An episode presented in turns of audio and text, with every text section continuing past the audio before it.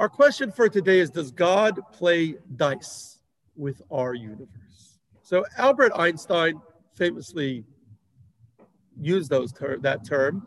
Um, he refused to believe in the randomness of a theory that was just gaining popularity in the 1920s called quantum physics, um, which is, at least in my lay, layperson's head, um, a theory that includes the fact that there's on the quantum level, in other words, on the very small atomic level below the atoms, there's some level of randomness within physics. And so Albert Einstein refused to believe that because, as the term he used, he didn't believe that God played dice. Today, we know um, with pretty much certainty that quantum physics is true. Um, all of our technology is built on it. Um, but the question still remains does God play dice? So Einstein was using the term in the context of randomness. Is there randomness within creation? We believe in the concept, uh, a concept called providence, that God has control of creation. But uh, that's not the topic that I want to address today. Uh, we do have a class planned for this subject of um, providence and the Jewish belief in providence. But I want to propose that God indeed does play dice, but in a different sense. Not as our world being random, but in the sense of all possibilities being equal. When you throw the die, it can land on any number. There's no way it's all equal. There's no way of knowing which one it's going to land on. If one number was more likely than the other, it wouldn't be a fair game. So our goal today is going to explain the deeper Hasidic meaning of the Purim festival, and we're going to connect that to God playing dice.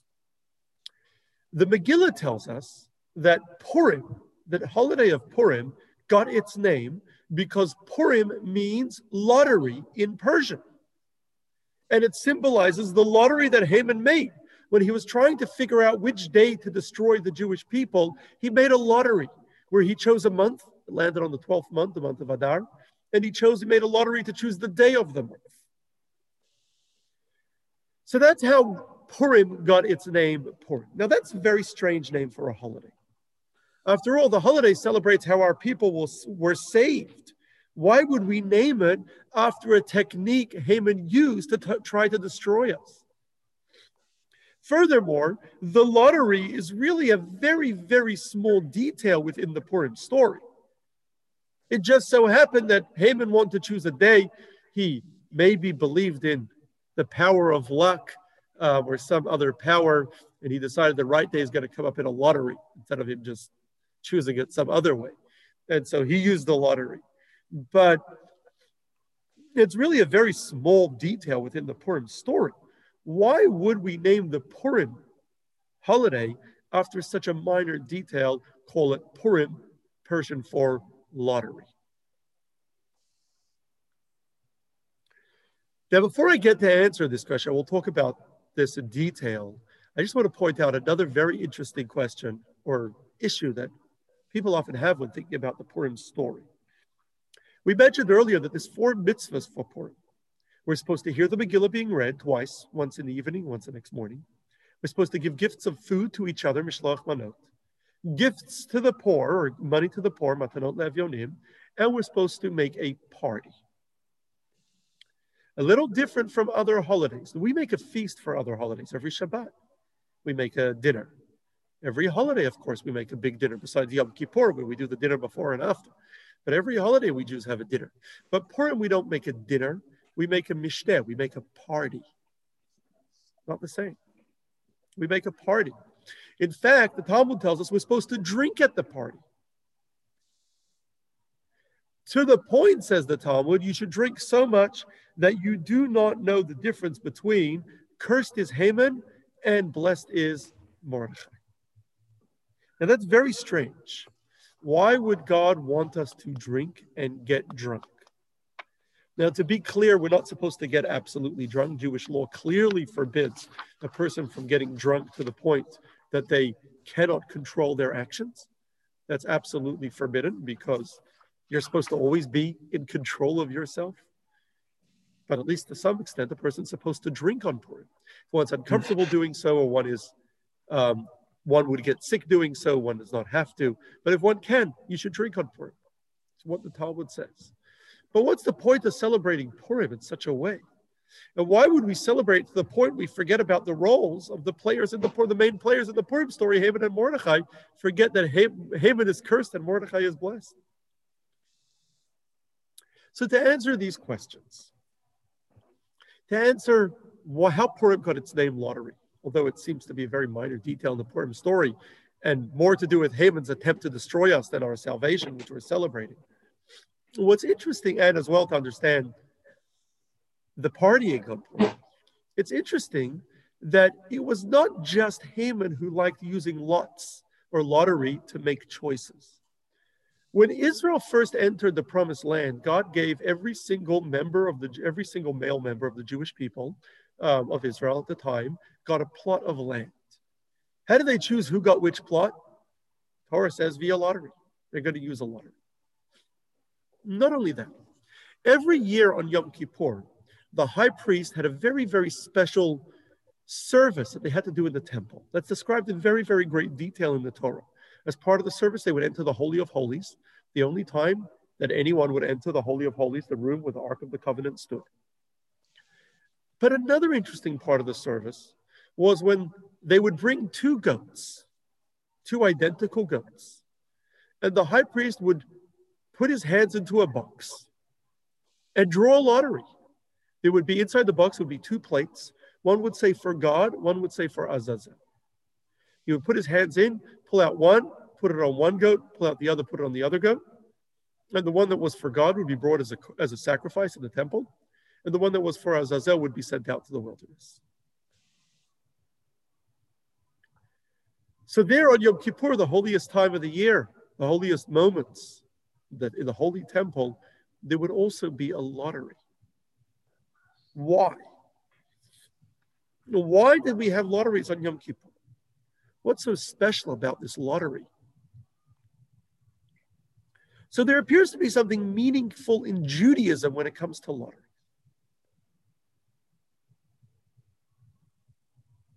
Now, what's unique to a lottery or throwing a die is not just the randomness, but the fact that all possibilities are equal. In a fair lottery, when you play the lotto, you can choose any number. And at least in theory, we hope it's in reality, every number has an equal chance of winning. Each number is totally equal. You throw the dice, every number has an equal chance of landing on that number. It's all equal. Every possibility is equal. So it's not just random, everything is equal. So the lotteries, or dice for that matter, represent a reality or a situation where all possibilities are equal. All of those billions of possible numbers in the lottery, every single one is equal. Equal chance that any of them are chosen. All those lucky numbers don't mean anything. Now, when two things are equal, there could be two possible reasons why two things are equal. It could be that they're identical. There's really no difference between one and another. All six sides of the dice are all the same. It can you throw it, it can land equally on all of them. They weigh the same, they're shaped the same, can land equally. They're all the same. You spin the wheel of the lottery, each one can land on any number they're all the same. Equal chance. So, one way where things can be equal is by them being the same, there being no difference between them. And then you don't really care which one you choose, everything's equal. So, you, whichever one it lands on, it's all the same. But then there is another way that things could be equal. Not because they're the same, but because you don't care. To me, it's all equal. I don't really care what I eat for dinner tonight. So, whatever it is, I don't care. I don't care what I wear tomorrow. I don't know anyone like that. But if you don't care, then it's also all equal. Take, for example, a parent and child who are going to play a game together. Parent asks the child, What do you want to play? For the child, the games, each one significant. They have a particular game that they want to play right now. Each one's meaningful in its own way. For the parent, though, they don't really care which game they play. They're not playing a game because they want to have fun. They're playing a game because they want to play with their child. Anything their child wants, they're happy to play. So for the child, the only way the games would be equal is, is if they're the same, if there's no difference between them. Maybe the same enjoyment, the same pleasure, same value. For the parent, all the games are the same regardless because they just want to spend time with their child. They don't care how they spend time, which game they play. So in equality, there could be two types of equality. Equal because they're one and the same, or equal because equal because they're one and the same, or equal because it doesn't really matter. The one choosing doesn't care. In Judaism, when we speak of the spiritual power of the lottery or of dice, what we're referring to is the second scenario. Everything is considered equal because the one choosing doesn't care. The question is often asked Does God care if we follow his commandments? Does it affect him in any way? Does it matter to him? A drop of milk falls into a pot of meat. Does it matter? Does it matter that much? Person flips the switch on Shabbat. Does it matter? Does it matter that much? A person wrote something nasty about somebody else. Does it really matter? Job asked this question in the book of Iyov. He says, Im chatata matifalbo, v'rabu psha'echa mataselo, im tzadakta matitenla, oma miyad chayikach. If you sin, how can you impact him? If you have a lot of transgressions, what can you do to him? If you are righteous, what can you give him? What can he take from your hand? Does it really matter? In the bigger scheme of things, not really. The Talmud puts it Does God care if the slaughterer slaughters the animal from the front of the neck or the back of the neck? Does it really matter to God? Do the tiny details and laws in Judaism matter to an infinite God?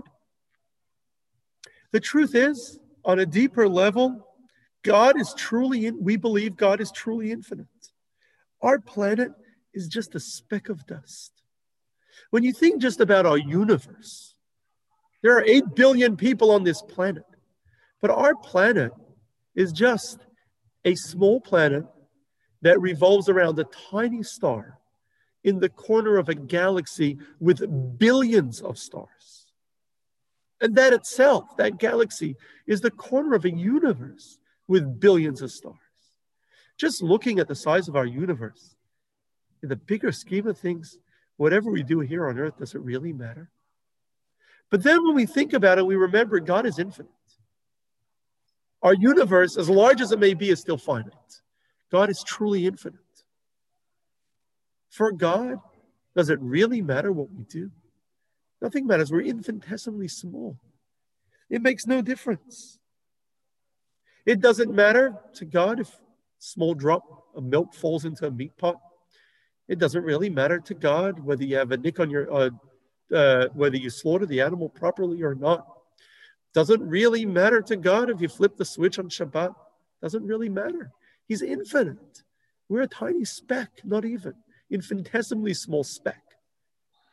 So none of it really matters. In fact, when you think of it in that perspective, even what we consider to be big things, saving someone's life or murder, is it really genocide? Does it really matter?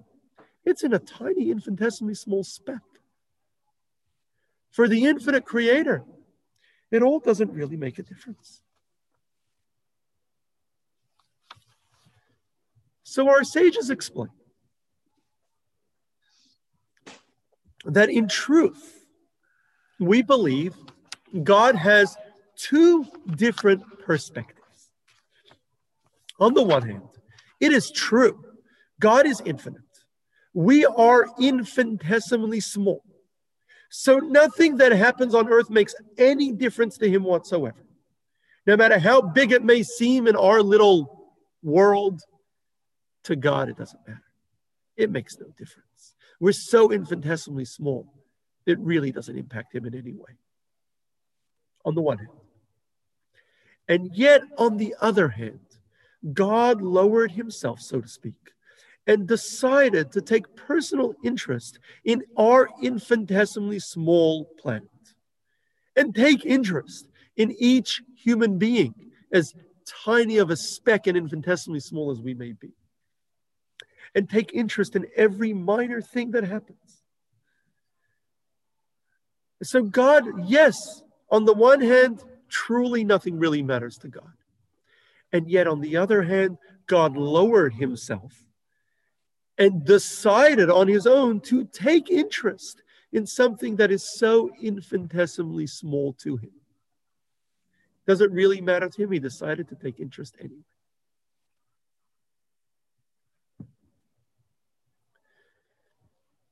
And so, and the truth is, when we see things from that perspective, the only reason anything matters to God is because He decided it matters, not because it matters on its own, not because it's big enough to matter or important enough to matter to God, because God's infinite. The only reason anything that happens on this earth matters is because God decided that it matters. He decided that murder matters. He decided that what you cook in your kitchen matters. He decided that what you do on Shabbat matters. He decided certain things matter. And to him, they all matter equally. What to us may seem like a very big deal, to him is the same important as something that to us seems very small. Because to him, everything is truly small. And yet he chose for it to make a difference to him.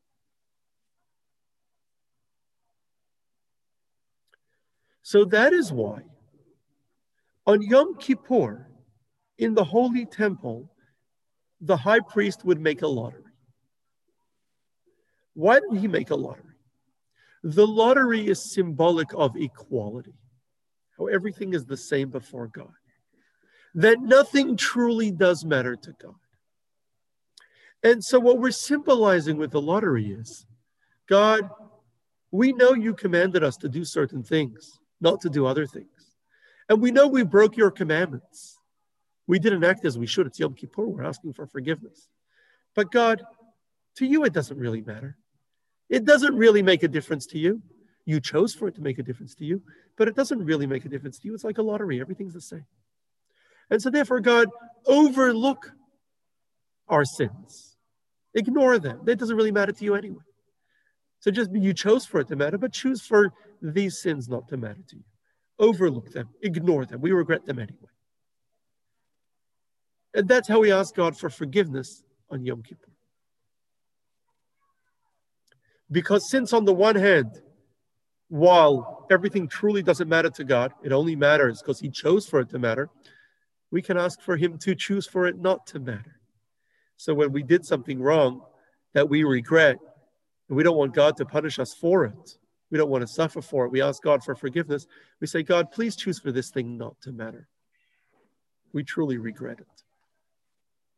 And that's symbolized in the lottery where everything is equal, all possibilities are equal.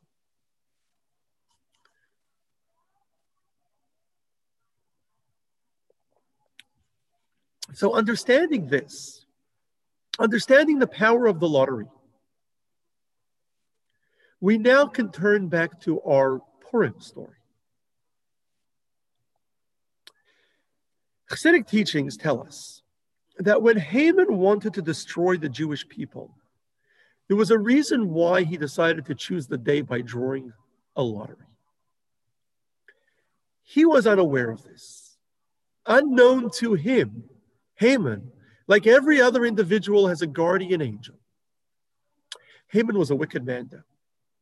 Haman's guardian angel was a wicked angel, too. And Haman's wicked angel was on a mission, like Haman himself, to destroy our people. Haman's angel knew that God loves our people. God is not going to destroy our people. And so Haman's angel had a plan. His plan was as follows He got Haman, unknowingly, subconsciously, to choose the day to destroy our people with a lottery. It was symbolic, like the lottery on Yom Kippur. It was symbolic for God to tell God, you know, God, it doesn't really matter. You chose that the Jewish people should matter to you. You chose that they should be your chosen nation. But it doesn't really matter. You can just as easily destroy them. It's not going to make any difference to you.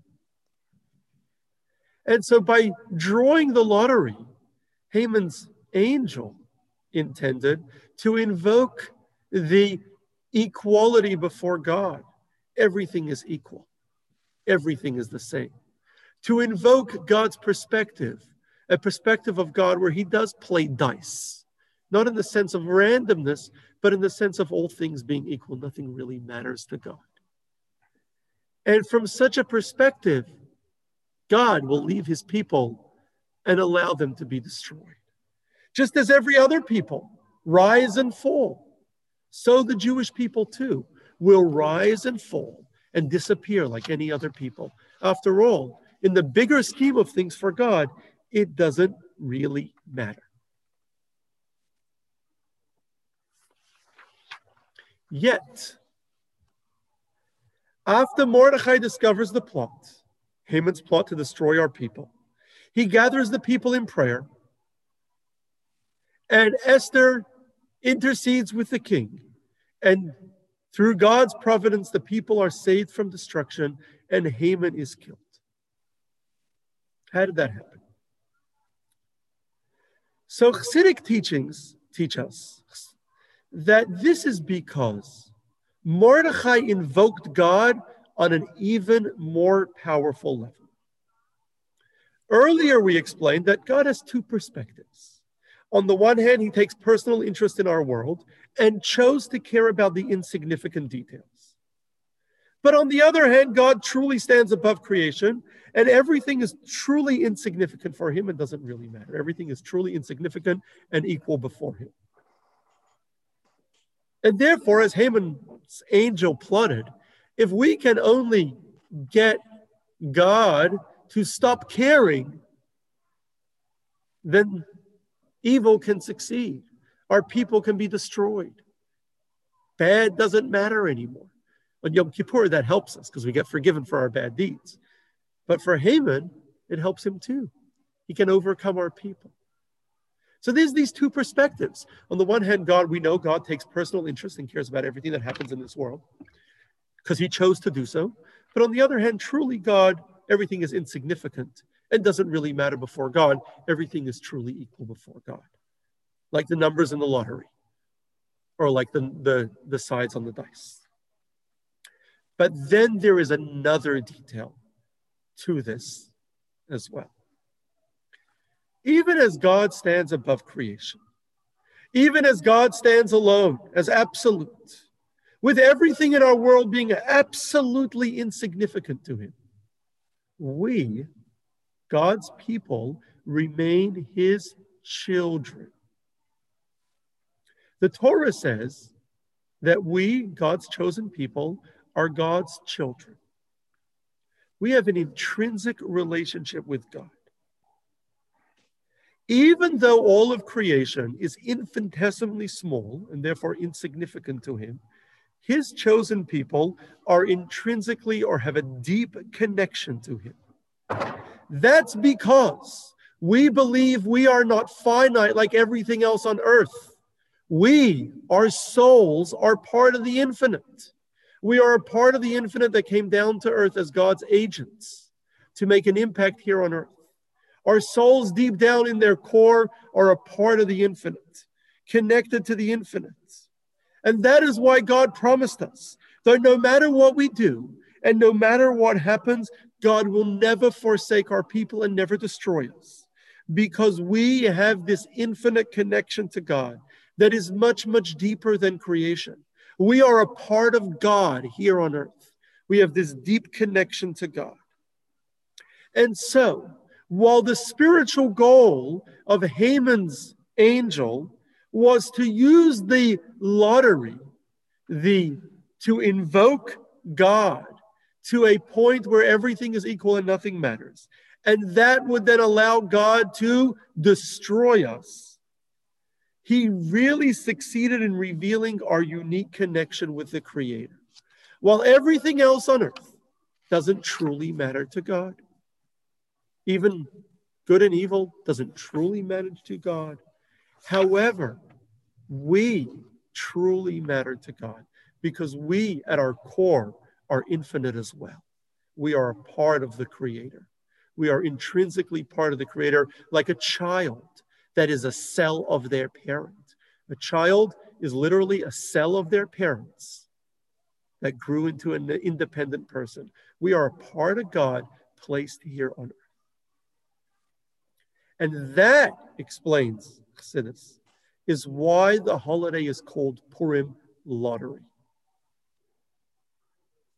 In a sense, God does play dice with our world, not in the sense of randomness, but in the sense that at a certain in a certain perspective, everything is truly equal before him. Everything is insignificant, nothing matters. Yet, though everything on earth is equal before God, everything is truly insignificant and nothing matters, though He chose for it to matter. We, God's people, have an infinite relationship with God. Even when all is equal, even when there's a lottery, even when we throw the di- when God throws the dice and says, I don't care what happens, it's all the same. Even then, we have an infinite relationship with the Creator. And that's what we celebrate on Purim. That though nothing truly matters to the Creator, we still do because we have that infinite relationship. And that is why our sages say to drink on Purim. Not to get drunk, but to remind ourselves when a person drinks, you stop caring about things. That's why people say stupid things when they drink as well. That's why people do foolish things they regret later. You stop caring. It reminds ourselves that in the bigger scheme of things, even when God stops caring, He still cares about us. Even though nothing matters, our people still do, since we are infinite at our core. We have an infinite relationship with God. So, to conclude, our lesson are from the Hasidic teachings of the Purim story is that, yes, in a sense, God does play dice with our world what God's commandments and what God expects of us and of all of humanity does matter to God because He chose for it to matter. We do believe that. And yet, in a certain sense, it doesn't truly matter. It only matters for he, because He chose so, and He can easily choose for it not to matter because it doesn't truly matter to Him. And yet, we, God's people, we at our core are part of God. And so we at our core truly matter before God. And so this gives us a very practical lesson in our lives that we learn from the Purim story, that we learn from the power of Purim. There are so many things that we care about in life our cars, our house, our career, retirement, politics, sports.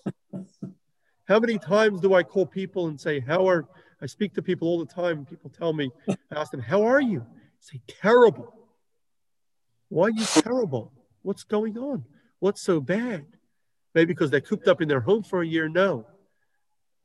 Because of what's going on in Washington, D.C., two and a half thousand miles away. Go figure. Go figure. People they've never met before. They probably never will meet. That's what that's that's why their life is bad. All these things truly don't matter our car, our house, our career, our politics, our sports. These things, in the bigger scheme of things, none of these things matter. 50 places to see before you die. You don't see all 50, you'll be just fine. None of these things matter in the bigger scheme of things. We're infinitesimally small. What truly matters is our soul and our relationship with God. The things that God chose matter. So when people tell me I can't do a mitzvah, because I'm busy doing something else, can't come to shul because I got to go play golf. Purim reminds us what really matters. We're God's agents here on earth. To God, nothing else truly matters. What He really cares about is us being here and following what He instructed us to do. So it helps us, Purim, the lottery, helps us change perspective, reminds us that in a sense, our world is just like a dice. All is equal, could land on any side. It doesn't really matter which car you get. Makes absolutely no difference in the bigger scheme of things. You're just a tiny infinitesimal speck in the corner of God's universe, including that car and that house and everything else that we seem so important. And the friends that maybe snubbed us or insulted us, all those things, the bigger scheme of things, don't really matter. What truly matters is following God's commandments and doing what God wants of us. So that's the powerful lesson of the Purim story. Does God play dice with his world? Yes, we believe that he does in a sense, um, in that everything to him is infinitesimally small and therefore equal, like the dice throws it as a dice. And yet we believe that there are things that matter. We matter to God, and God's commandments is what truly matters to us. So um, I'll take questions in just a moment. I thank you for